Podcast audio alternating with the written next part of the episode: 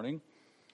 Dear Lord, I thank you for this morning. I thank you for the hearts and the souls that are here this morning. I just thank you for your love, your grace, and the bountifulness you've bestowed upon this congregation, the talent we have, the efforts that people put forth.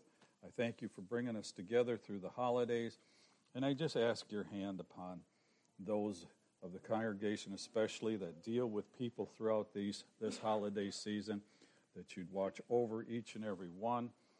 And I thank you for it. In Jesus' name, amen. Okay, turn to the book of John. We won't be there very long. And I wanted to preach from God's Word, and I wanted to find a portion of Scripture that dealt with, uh, with Jesus Christ and uh, John chapter 1, verse 29 is all the further I could get. And it was the preparation of Jesus Christ, his ministry here on this earth. And John the Baptist was Jesus' cousin. Mary and Elizabeth were, uh, were rel- re- related to one another.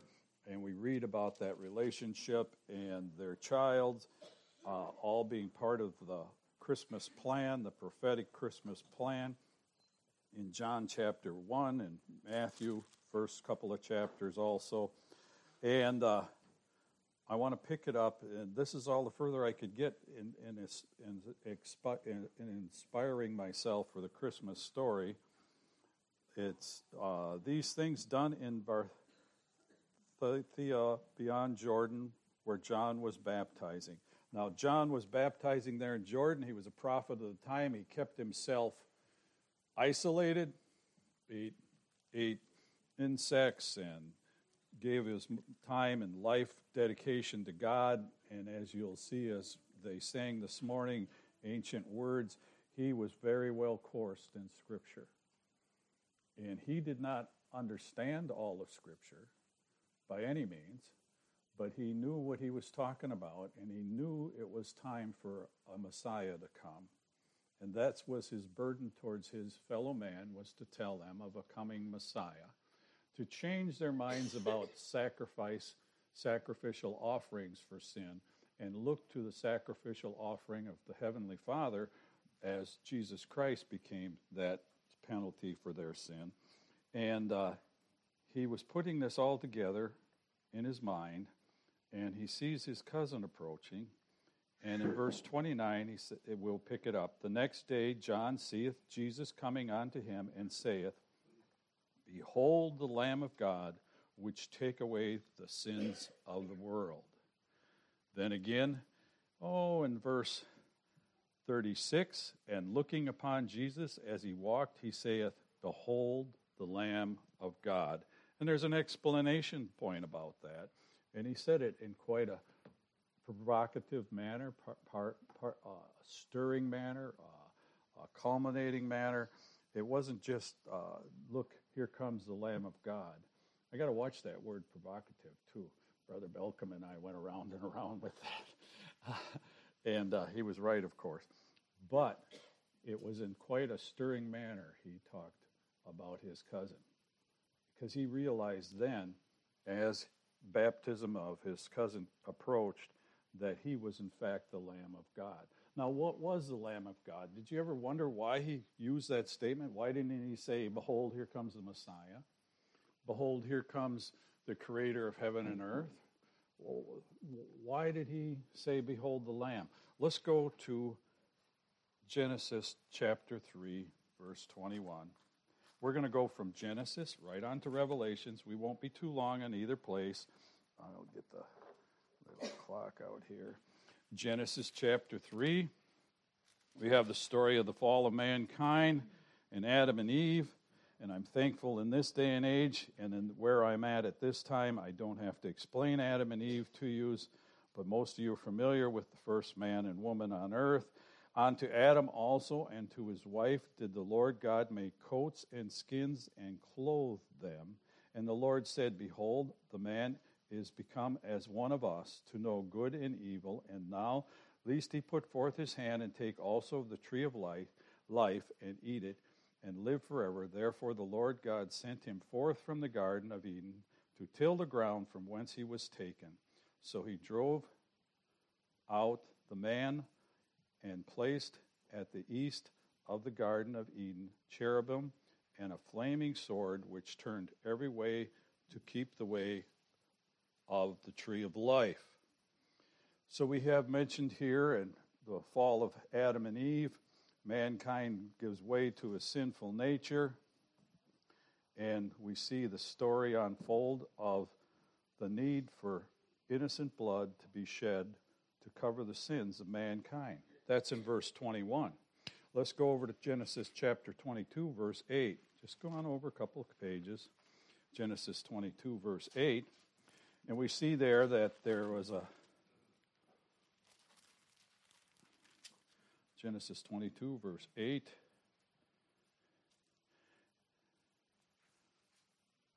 And it says, And Abraham said, My son, God will provide himself a lamb for a burnt offering. So they went, both of them together. We see the story of Abraham taking his son and uh, commanded by the angels, commanded by God, and uh, was going to sacrifice his son for a burnt offering. The principle of a lamb being killed to cover sin was set forth in Genesis chapter 3, and it was already prominent and pop- publicly practiced in Genesis chapter 22 the need for a lamb to die for mankind. And we see Abraham preparing his son for a sacrifice, and then you read in Hebrews chapter 13 about uh, the hall of faith, Hebrews chapter 11, uh, about verse 13. You read about uh, Abraham believing that his son would possibly, if he was in fact killed his, by his hands, he would be resurrected. So the concept of the Messiah coming, death, uh, innocent blood being shed for mankind's sin, and the resurrection were all set forth way back in the book of Genesis. Nothing new under the sun. This was given to mankind, and as early as Abraham, it was set forth. So there was a lamb involved, innocent blood being shed. The Lamb of God was prophesied in Genesis chapter 3 and in Genesis chapter 22. It was exemplified. The Lamb of God is typified. Your lamb shall be without blemish, a male of the first year. You shall take it out from the sheep and from the goats. And that's in uh, Exodus chapter 12, verses 1 through 7. Let's go over to Exodus. So we're not very far into Scripture, and we're reading about lambs already. Exodus chapter 12.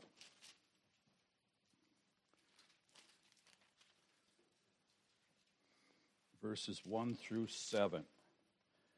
And the Lord spake unto Moses and Aaron in the land of Egypt, saying, This month shall be unto you the beginning of months. It shall be the first month of the year to you. This is where we have a, a, a conflict with the Hebrew calendar.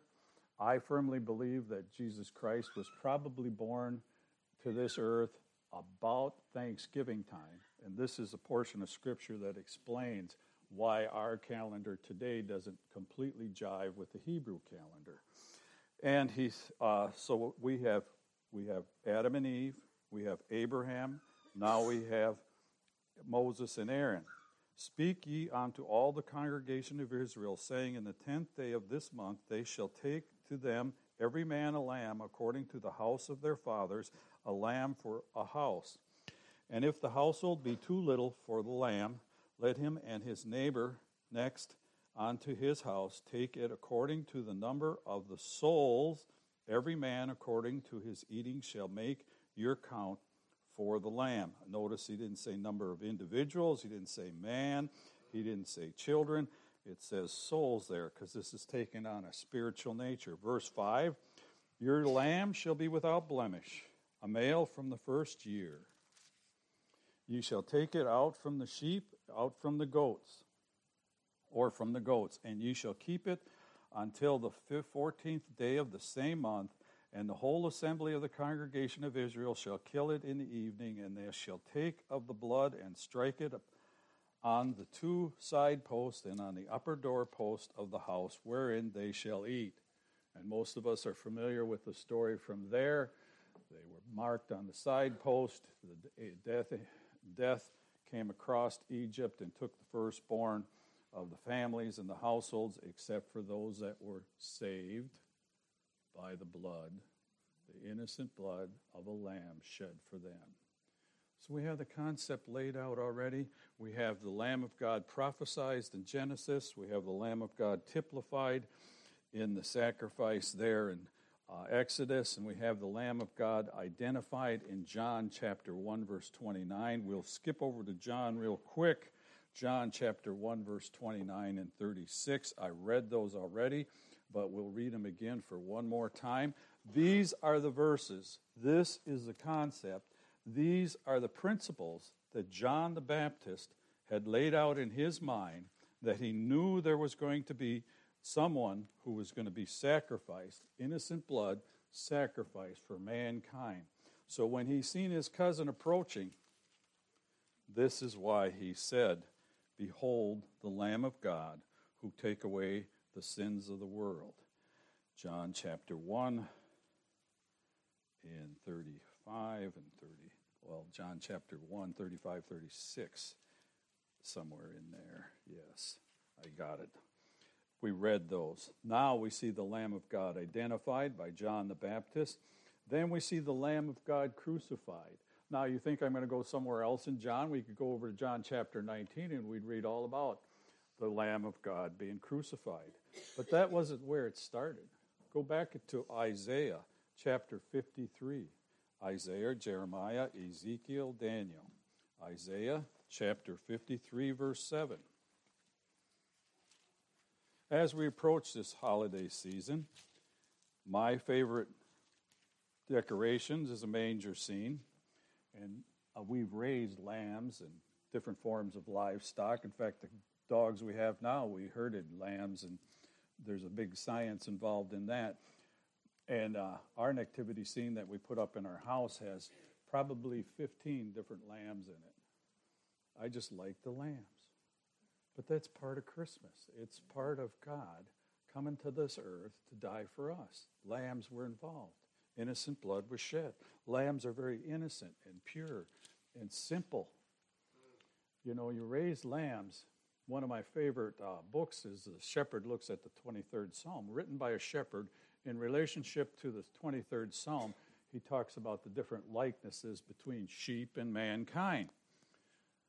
And uh, sheep are a very peculiar type of people.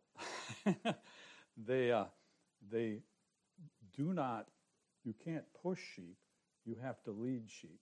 One of my favorite illustrations I use when I talk about sheep and being led is we were taking sheep from one corral to another corral and uh, there was no fence in between. I had portable panels we could have put up. Would have been a lot of work. I thought, oh well, I'll just feed them this morning over in the other corral, open up the gates, and they'll totter on over to the other side. They didn't. They stood there and looked at that gate like, what do you expect me to do? I'm, I, it, it's gone, but I'm not going through there. I don't know what's ahead of me. This way, God is a lot of times with us. He opens up a gate or a door, and we stand there and look at it, wondering what He wants us to do to follow through. So, you can get in that corral and push them out, and we tried that, and they just flowed out of the corral and ran around in a big circle. These were round pens, they call them, and ran around in a big circle on the outside of the corral, and the first chance they got, they all ran right back in. I says, they, they're not going to go from A to B. Well, my daughter in law was there, and she has a soft touch for sheep. And I says, why don't you take and take some feed, because they were hungry. I says, go on in there and feed the sheep and talk to them, but just give them a little bit of food, and then walk from that open gate about 100 feet to the other open gate, the other round pen, and go on in there. She had to do it three times, but by the third time, they just followed her right to the other gate and went into that open corral. And then she promptly shut the gate, and the sheep ate and looked around like, well, what's new? You know, Uh, sheep are a very peculiar, different type of animal. If you try to push them, they scatter. If you lead them, they'll follow. You have to lead them properly. And that's one likeness of mankind to sheep. But we see here, we're looking at the likeness of Christ to sheep. And in Isaiah 53, verse 7, the Lamb of God was crucified. Isaiah 53, 7, it says, Ah, but it was wonderful. Our, he was wounded for our transgressions, he was bruised for our iniquities. The chastisement of our peace was upon him, and with his stripes we are healed. All we like sheep have gone astray, have turned every one to his own way, and the Lord hath laid on him the iniquity of all of us. He was oppressed and he was afflicted, yet he opened not his mouth. He is brought as a lamb to the slaughter, and as a sheep before the shearers is dumb, so opened not his mouth. A picture of the crucifixion of Jesus Christ prophesied, oh, about 800 to 1400 years before Christ walked the planet. The Lamb of God was crucified. The Lamb of God was the Lamb of God was satisfied. Revelations chapter 19 verse 7. Let's go to the back of the book. I've given you six or five of seven points. We're going to be done here in a few minutes with uh, because we're in the back of the book. We can't go any further. Revelations 19:7 says, "In the Lamb of God to be satisfied." Revelations 19 verse 7. Let us be glad and rejoice and give honor to him, for the marriage of the Lamb is come, and his wife has made herself ready. And to her was granted that she should be arrayed in fine linen, clean and white, for the fine linen of righteousness of the saints. Talking about how when Christ is in heaven, after this world ends and everything's taken care of, how the church will be united with him. The very people he died for, every one of you that have accepted his death on the cross for your sins, will be united for him and the whole purpose of that sacrificial offering in Christ's embodiment will be satisfied to him. The reason he came and the reason he endured such penalty for our sins and put himself in the position as a sheep before the slaughter was for us to be united with him in heaven. What grounds does he cross? What penalties do you have to do to obtain that? Nothing. All you have to do is accept Jesus Christ as your personal Savior and acknowledge that He died in transgression for your sins and look to Him as your ticket to heaven. It's not nothing you can earn. It was laid out in God's plan before the foundations of the world. In Revelations chapter 22, 21, verse 9, and there came unto me one of seven angels which had seven vials of the seven last plagues and talked with me, saying, Come hither, I will show thee the bride, the Lamb's wife. And it's talking about the church. The church is a very serious thing in God's eyes. In Ephesians chapter 5, he laid down his life and loved the church as men are to love their wives. Ephesians chapter 5. And Jesus Christ wants you to be part of a church, wants you to be part of a local church. That's what he died for. You're uniting together in one body for his life, for his sacrifice. That's well pleasing to him. The Lamb of God we looked at was prophesied. The Lamb of God was typified. The Lamb of God was identified. The Lamb of God was crucified. Isaiah 53 7. The Lamb of God was satisfied in Romans 21 and Romans chapter 19. And the Lamb of God, number six, was magnified, saying with a loud voice, Worthy is the Lamb that was slain to receive power and riches and wisdom and strength and honor and glory and blessings. Revelations chapter 5, verse 12. Go to there and take a look, a little look at it. I like to read the back of the book once in a while, especially when, uh, when it looks the bleakest. And in Revelation chapter 5, verse 12, it gives us a peek at the back of the book, at the ends of the times, at when we'll be united with Christ. And in 512, it says, saying with a loud voice, Worthy is the Lamb who was slain to receive power and riches. He's satisfied, he's glorified, he's typified, he's exemplified, he's identified, he's prophesied, he's crucified for each one of us.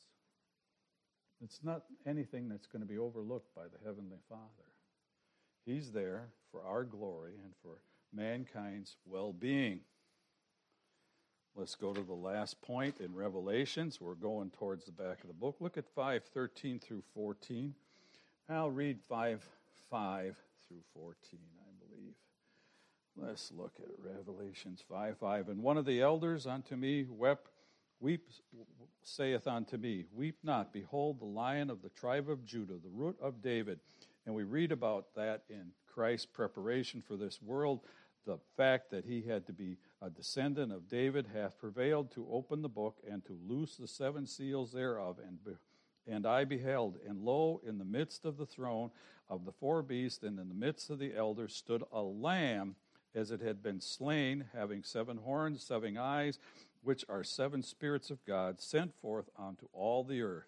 And he came and took the book of the right hand and of him that sat upon the throne. And when he had taken the book, the four beasts and the four and twenty elders fell down before the Lamb, having every one of them harps and golden vials full of orders, which are the prayers of the saints.